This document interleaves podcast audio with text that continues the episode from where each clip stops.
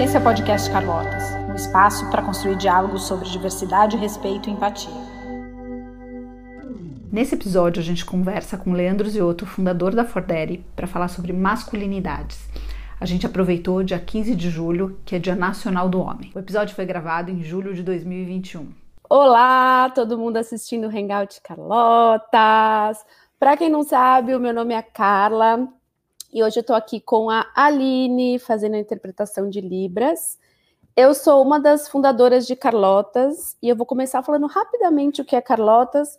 Carlotas existe para criar diálogo sobre empatia, respeito, a desconstrução do perfeito, a potência da diversidade e da inclusão. Nossa, é tanta coisa. Entra no carlotas.org que você vai encontrar tudo lá. E eu vou começar com a melhor parte de Carlos, que é apresentando a minha chefa, Fabiana Gutierrez. Oi, chefa! Olá, eu sou Fabi Gutierrez, sou cofundadora de Carlotas junto com a Carla. É, boa tarde, Aline, querida. Estou aprendendo com a Aline, eu me comprometi com ela sempre aprender uma palavra por vez. E esse nosso bate-papo é, especial como todos, porque eu sempre começo falando assim, é que cada pessoa assim que a gente conhece, a gente tem oportunidade de conversar aqui, é uma pessoa mais interessante que a outra e traz para a gente essa essa expansão aí do nosso pensamento, e hoje a gente vai estar com o Leandro Ziotto, ele é o pai afetivo do Vini e fundador da Fordere, eu fui colar para ver se eu não tinha falado nada errado, e a gente está aproveitando esse mês que tem o Dia Nacional do Homem, não sei se todos, todos sabem, né, dia 15 de julho, para justamente a gente falar né, deste dia da masculinidade, da paternidade, que é muito comum ter o dia da mulher, aí fica aquele monte de piadinha, se tem dia da mulher, todos os outros dias são do homem, e aí a gente tem um dia do homem para poder falar sobre essas temáticas, que também são igualmente importantes, porque fazem parte também dos desafios que a gente enfrenta com gênero, uh, a participação dos homens, obviamente. Então, Leandro, muito bem-vindo. E aí, já queria passar a bola para você, para você Vamos elaborar lá. melhor esse Dia do Homem. Olá, pessoal, tudo bem? É, quero agradecer o convite. Né, sou fã da Carlotas, já conheci a Fabi faz um tempinho, a Carla estou conhecendo agora, e a Aline também, tudo bem, Aline? Eu vou aprender, prometo que eu quero aprender também, achei super legal. É, bom, dá para a gente problematizar esse dia de várias formas, né? Porque, assim, e a primeira que eu, já que ela existe, né, esse dia, eu gosto de falar que mais do que, de, assim, é, ela tem uma, pelo menos para mim, é, é, o que eu trago a ela, que ela tem que ter uma percepção diferente do Dia das Mulheres, sabe? O Dia das Mulheres é literalmente um dia de comemoração, ou um dia, mas não uma comemoração de presente, mas um dia para a gente refletir sobre a causa das mulheres, né? E a, a reflexão do Dia do Homem é outra, né? Tem uma frase da, da Mafuane, uma querida amiga, ex-diretora do, Instituto Avon, ela tem uma frase que eu nunca vou esquecer e eu sempre repito ela constantemente. Eu, as pessoas que de repente me assistem vão até achar que eu sou repetitivo, mas a Mafuane tem uma frase que ela fala assim: a revolução das mulheres é para fora, né? É para lutar por conquistar espaço, voz, fala. A revolução do homem, ela é para dentro. O homem não tem nada que se empoderar. O homem precisa se reposicionar nos lugares e espaços públicos e privados que ele já ocupa. Então, esse dia do homem, muito diferente do dia da mulher, que é um dia que a gente precisa realmente, é um dia que tem que ser para fora, né? As mulheres, eu não sei quem, não sei se as pessoas já pararam para analisar, mas as mulheres votam de 32 para cá. Eu não estou falando do século passado, eu estou falando de alguns anos atrás, né? Então, assim, é porque às vezes as pessoas falam, ah, esse dia do, do homem é o dia do empoderamento masculino.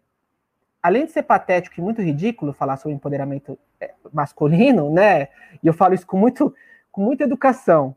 Mas, assim, é, não dá, né? A gente não, não pode, assim. Se fosse, é, eu gosto assim, se for para falar sobre empoderamento masculino, então é pedir aos homens que estejam me escutando agora é pelo menos durante esse dia ou alguns momentos da sua vida a gente, poder, a gente parar de exercer esse lugar de poder. Eu acho que isso talvez seja a maior, a maior reflexão, revolução masculina. Porque a gente é educado a exercer e estar nesse lugar de poder a todo instante. E performar esse lugar de poder a todo instante. Eu não estou dizendo que isso não é importante. Eu só estou dizendo para os homens que esse lugar não é exclusivamente nosso. Então, por isso que a gente está vendo uma onda, inclusive conservadora enorme, onde a gente pega esse homem médio, que tem o meu rosto, né? Homem, branco, cis, hétero, de classe média, entrando numa crise existencial enorme, porque pela primeira vez na vida dele, esse homem está tendo que dividir espaços com outras pessoas que ele não estava acostumado. Então, é ou é com outros homens que têm outros recortes sociais, como o homem preto, o homem indígena, ou outras mulheres, ou pessoas com outras orientações sexuais e com outras identidades de gênero.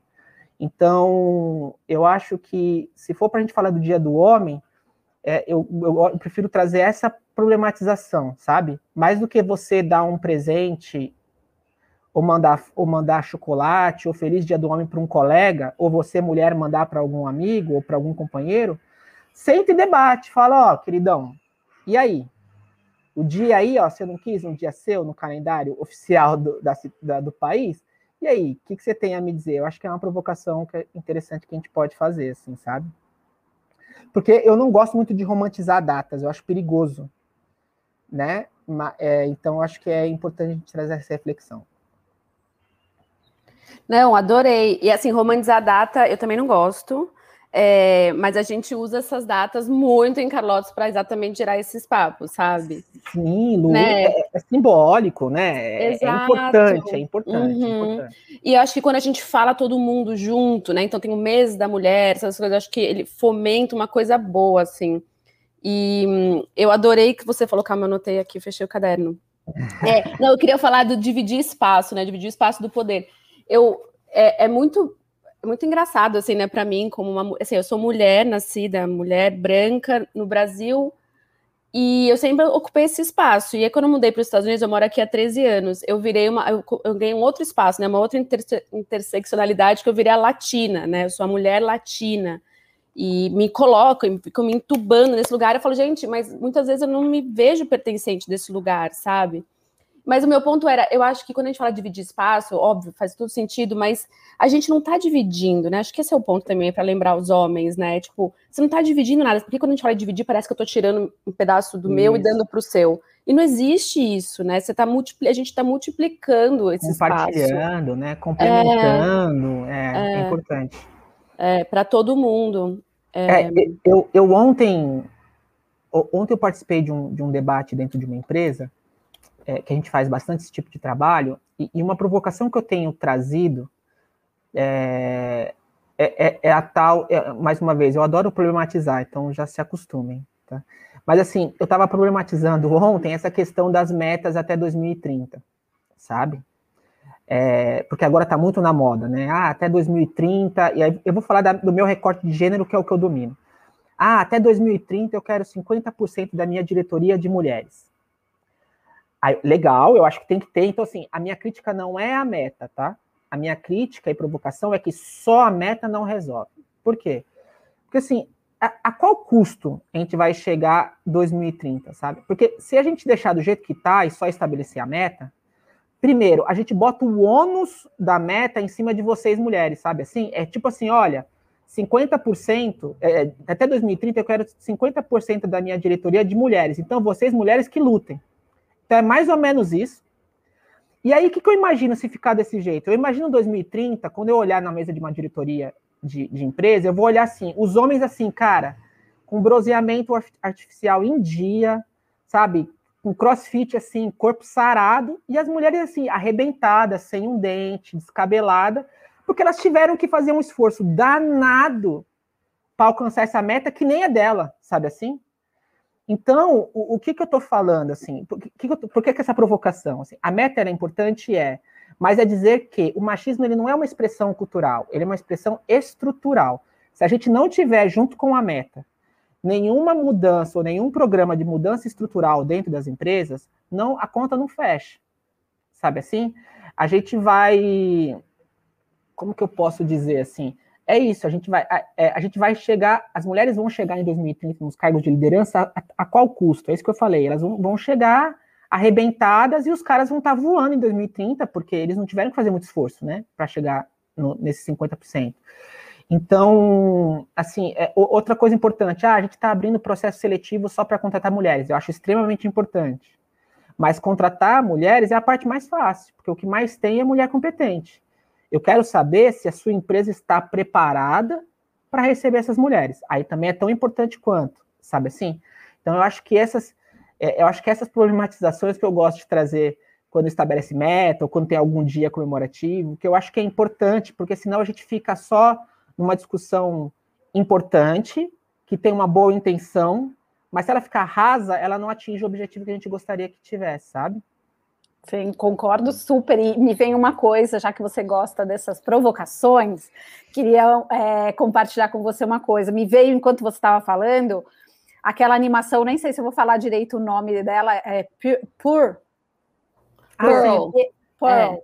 Ah, não, é, é isso aí. Pearl. Vou colocar o link aqui embaixo, quem estiver assistindo. A gente não sabe falar, que é sensacional. Da Pix, né? Da Pixar, Pix. quer dizer. É.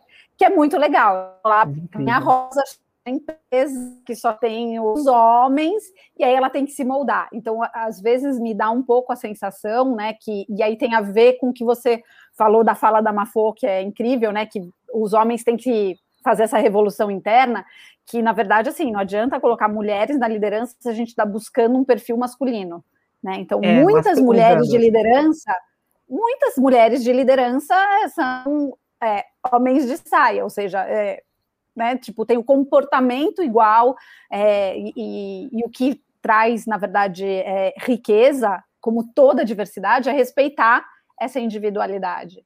É, se ela tiver, se for natural para ela esse comportamento, beleza, né?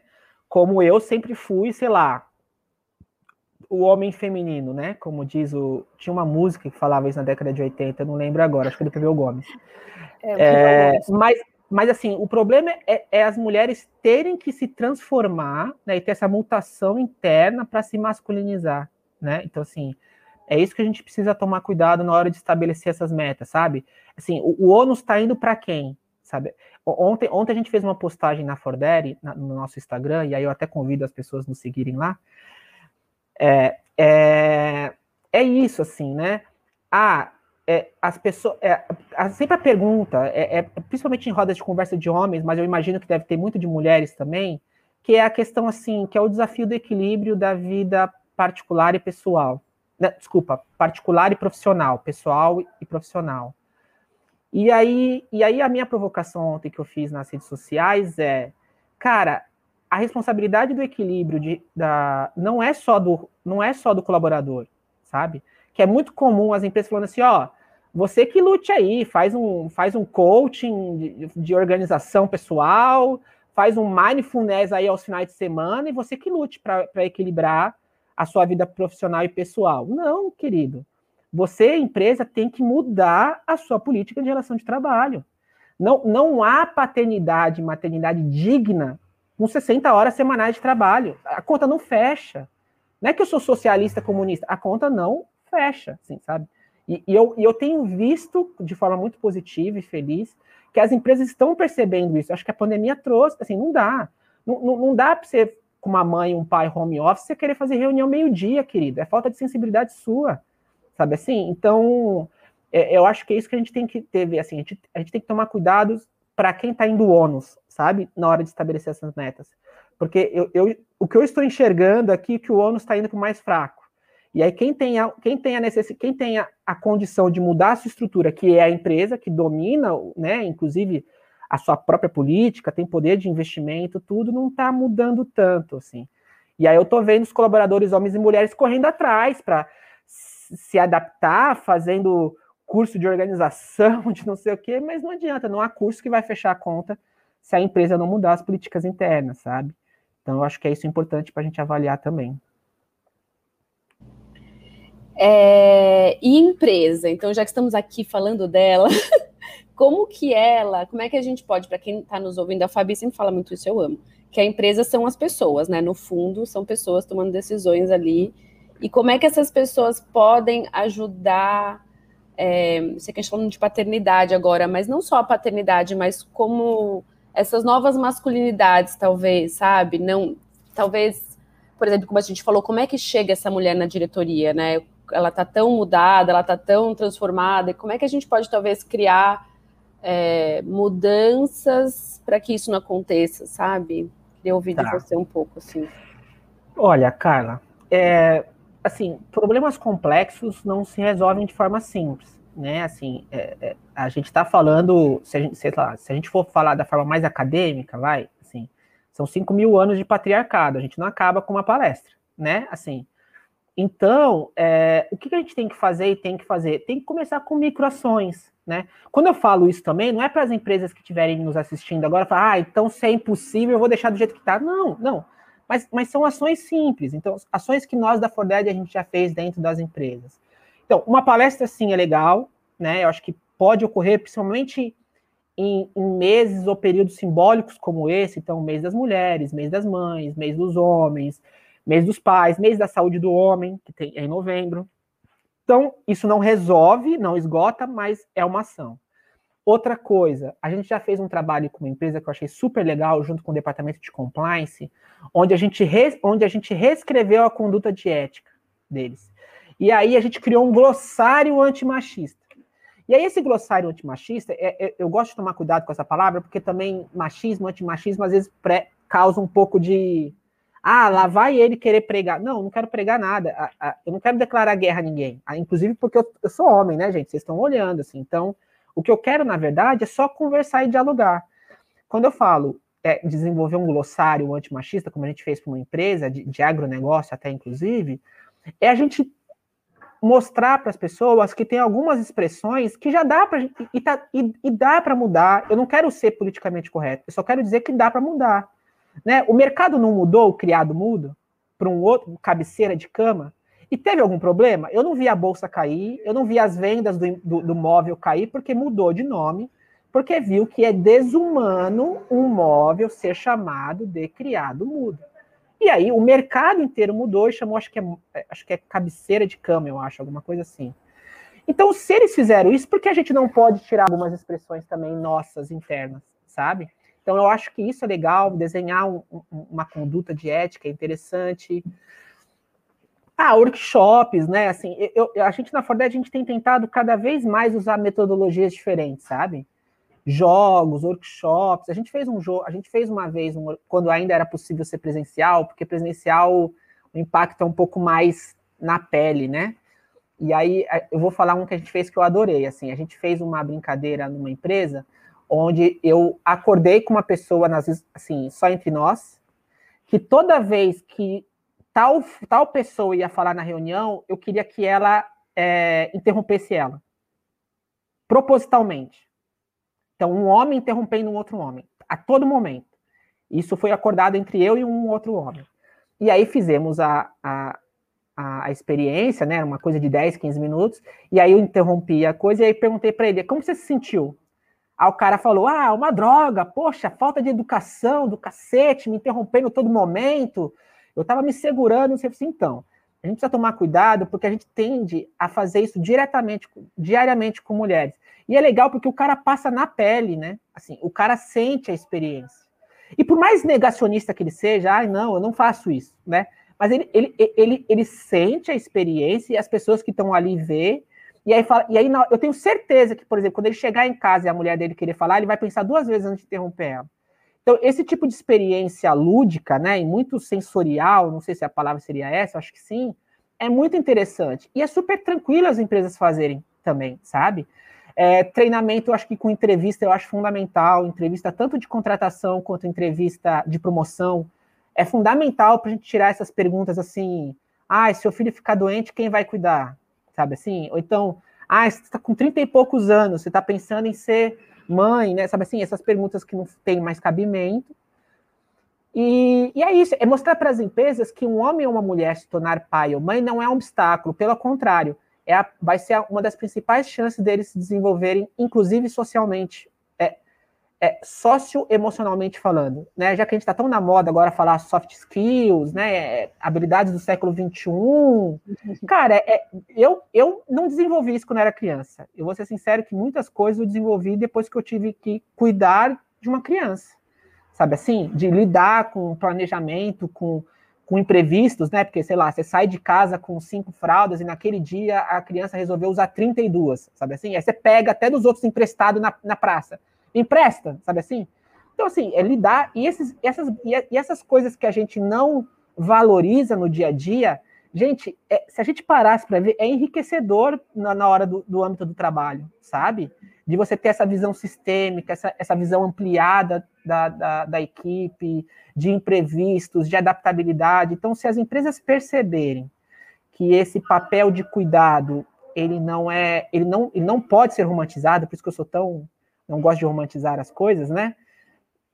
Uma escritora que eu gosto muito, a Silvia Federic, fala isso, né? O que nós homens chamamos de amor para vocês mulheres é trabalho não remunerado, sabe assim? Que é isso, né? É assim, é, é a gente gosta de romantizar para a gente poder cobrar gratuitamente o serviço, né? Então, então eu acho que dá sim para as empresas fazerem muitas coisas, fazendo uma coisa de cada vez. Eu, eu entendo que as coisas não são fáceis de ser aplicadas nas empresas, mas como eu falei, de pouquinho em pouquinho, tendo, óbvio, né, gente? Ó, as empresas que estiverem nos assistindo, só precisa, sempre precisa ter o tripé. Precisa ter pesquisa, budget e plano de ação, porque senão a brincadeira nem começa, né? Pesquisa para a gente entender como que é a melhor forma de fazer, budget, porque sem dinheiro nada faz, e um plano de ação para saber que a gente precisa sair do, do ponto A para o plano B, senão a gente vai ficar só na ciranda, ali na recreação, e aí não resolve nada. Mas eu acho que é isso. Eu acho que, como você falou, desculpa, cá, quer?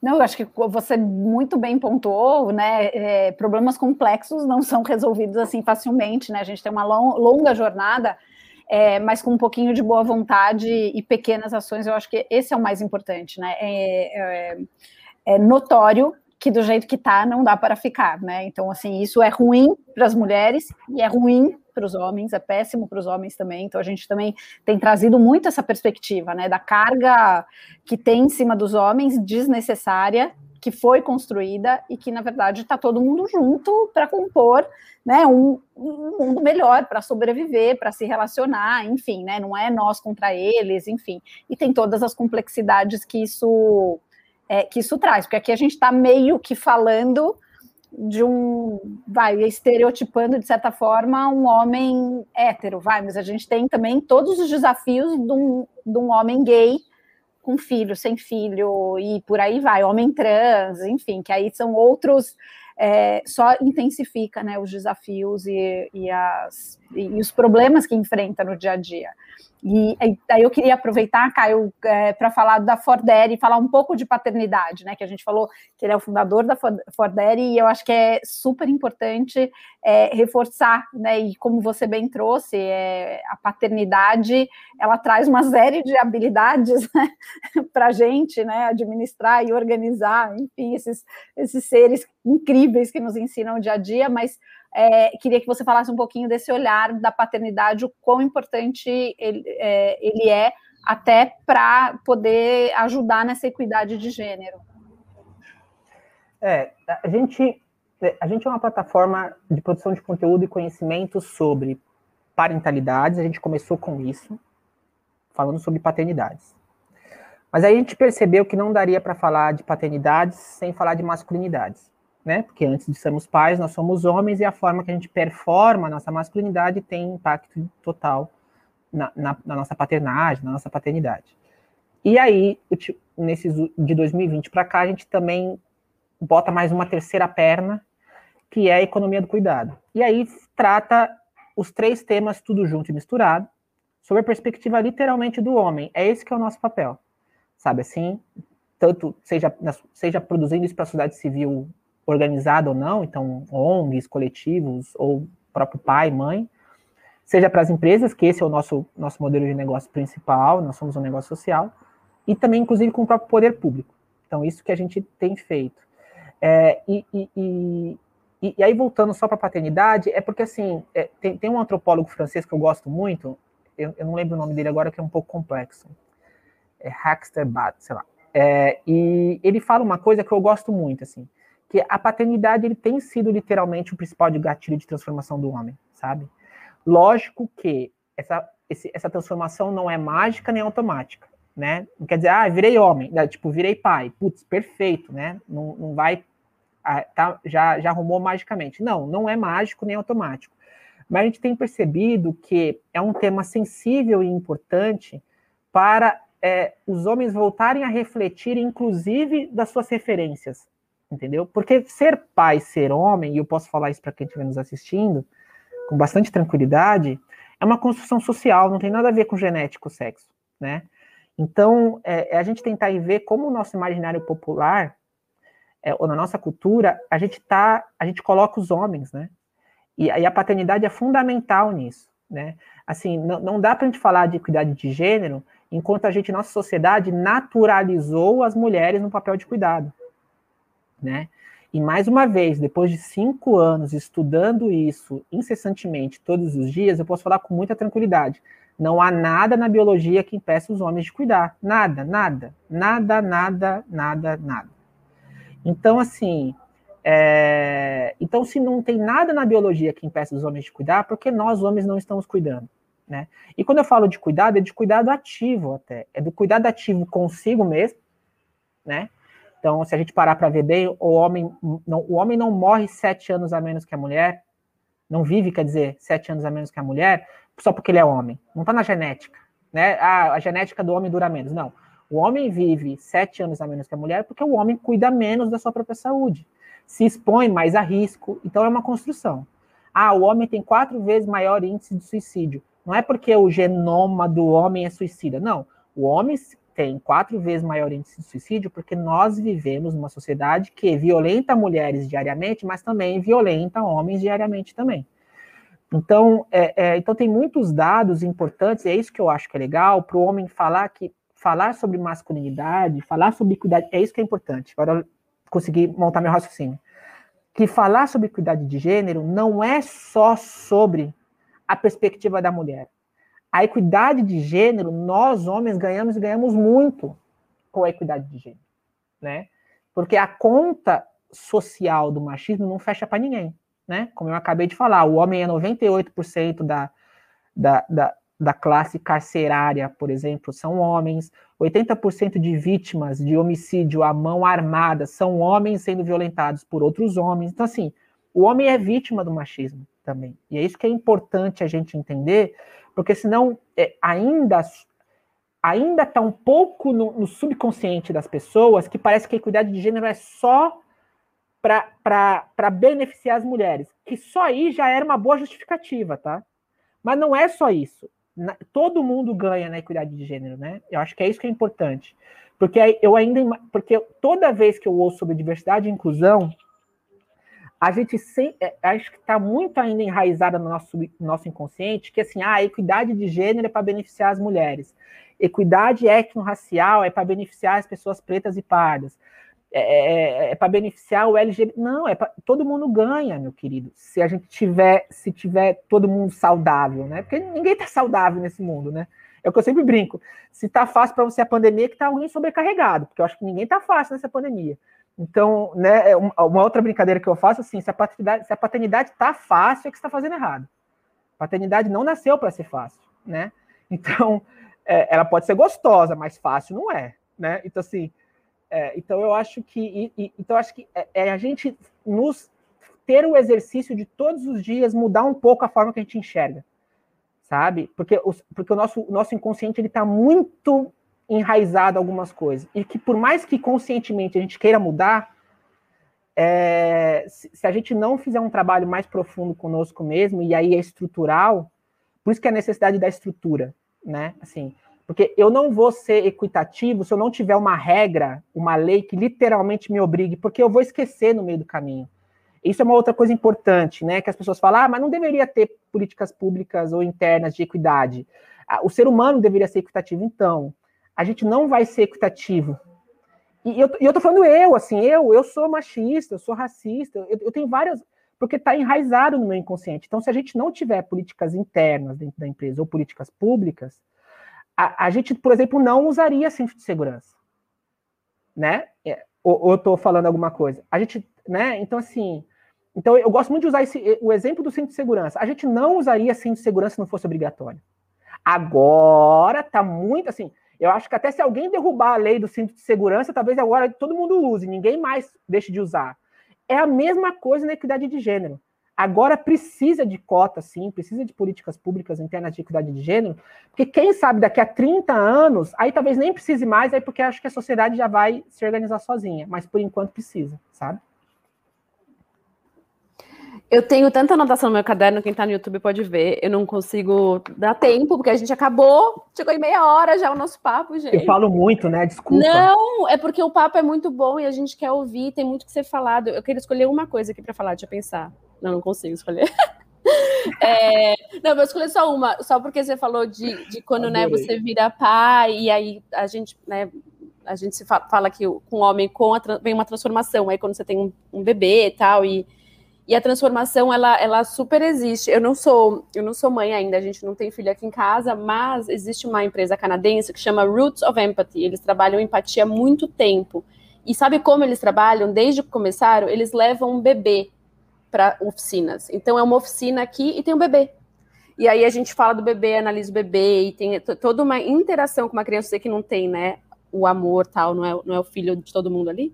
Mas, assim, a gente tem muito que aprender é, com esses bebezinhos, assim.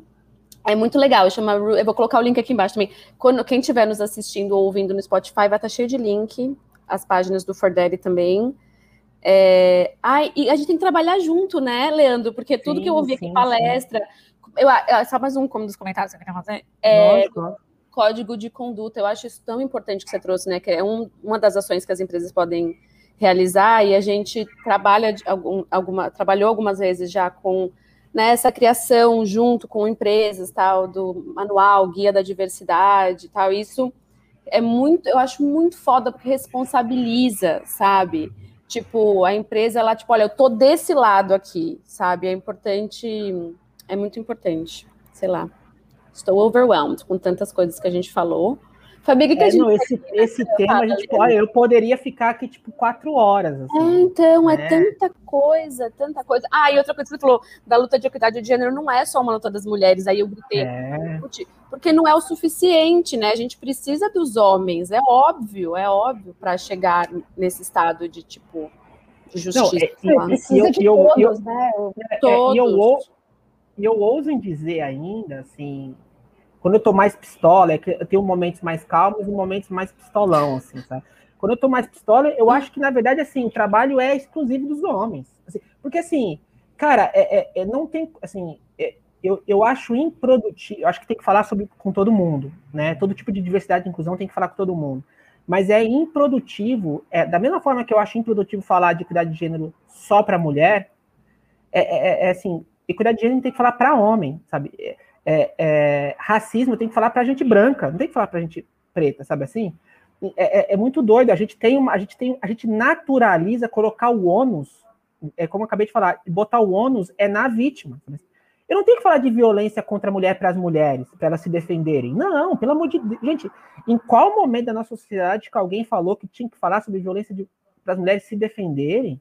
Não, eu tenho que falar para fala assim, cara, não, não, não tem a menor, o menor cabimento de você violentar sexualmente a mulher. Não tem, não tem, não tem. A não ser se é doente mental, e aí eu não entendo nada de doença mental, e aí a gente age de alguma forma, mas a gente, a gente tem que tomar muito cuidado, porque muitas violências sexuais ou violências de gênero não ocorrem com doença, ocorrem só porque a pessoa se acha na autoridade de violentar, porque é, é a gente é uma sociedade que naturaliza a violência, inclusive, né? E, e quando eu falo violência, não é violência física, é, a gente naturaliza gritar, né?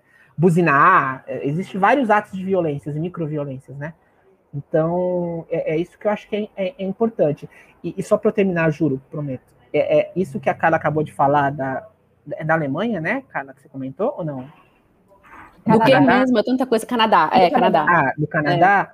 É, eu, acho, eu acho lindo, assim. Eu um dia estava escutando um, amigo meu, Pedro, do Instituto Alana, ele falou uma frase. Eu adoro roubar a frase dos outros. Mas eu, pelo menos, eu dou crédito, tá? Vocês estão vendo, né? Mas o Pedro falou uma coisa linda uma vez, quando ele defendeu um habeas corpus no, no Supremo Tribunal Federal, que eu acho que era sobre a, é, a liberdade das mulheres encarceradas poderem cuidar dos seus filhos, né? E ele falou uma coisa que eu achei linda e mudou totalmente a minha concepção de mundo, aquela frase. Que é assim, e aí eu readaptei ela, né? Assim, um pouquinho. que eu falei assim, o meu sonho, assim, quando me perguntam, ah, Ariano, qual que é o seu sonho, né? Esses dias me perguntaram, eu fiz uma live com o Marcos Pianges, ele me perguntou, qual é o seu sonho? E aí eu falei, cara, o meu sonho é que a gente fosse uma sociedade parental. E aí uma sociedade parental é uma coisa importante. A sociedade parental não é uma sociedade onde todo mundo precisa ser obrigado a ser pai e mãe, porque eu acho que ninguém precisa ser. Acho que quem não quer ser pai, não ser mãe, eu acho extremamente legítimo. Mas uma sociedade parental é uma sociedade que saberá criar os seus próprios filhos, os filhos dos outros e os filhos de ninguém. O que, que isso quer dizer? Assim, que mesmo a Carla não sendo mãe, é responsabilidade da Carla também, por exemplo, o meu filho, a, sa a saúde e a dignidade do meu filho. Eu não conhecendo os filhos da Fabi, é minha responsabilidade eu saber que eles são crianças saudáveis e que estão tendo dignidade humana. Então, assim, é a sociedade se cuidando, sabe assim? Enquanto a gente, enquanto a gente realmente pensa assim, ó, o, Vinícius é problema meu, o filho da Fabi é problema da Fabi, cada um que lute. É, é, eu odeio essa, essa gíria, sabe assim, que, que, inventaram. Ah, você que lute. Cara, enquanto a gente ficar nessa brincadeira de cada um que lute, vai todo mundo sair perdendo. Então, assim, quando a gente perceber que quando eu estiver num restaurante e tendo uma criança junto comigo, e ela não tem nada a ver, eu não conheço os pais dela, não sei o que é, mas é, é responsabilidade minha, adulto, zelar pela saúde daquela criança que está dentro do restaurante, Aí eu acho que a gente começa a, a caminhar por passos largos para uma sociedade melhor. Por enquanto, eu acho que não, sabe? Então, eu acho que é isso, assim. Então, não é que todo mundo precisa ser pai ou ser mãe, mas quando todo mundo aprender a cuidar de todo mundo, aí talvez eu acho que a gente evoluiu.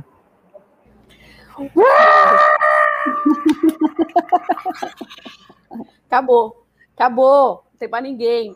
Bom, gente, obrigada. Não tem, né? Não vamos falar mais não, nada. Não, não né, tem. A gente é, só tá tem bom. a agradecer muito muito obrigada por dar essa oportunidade para essa conversa.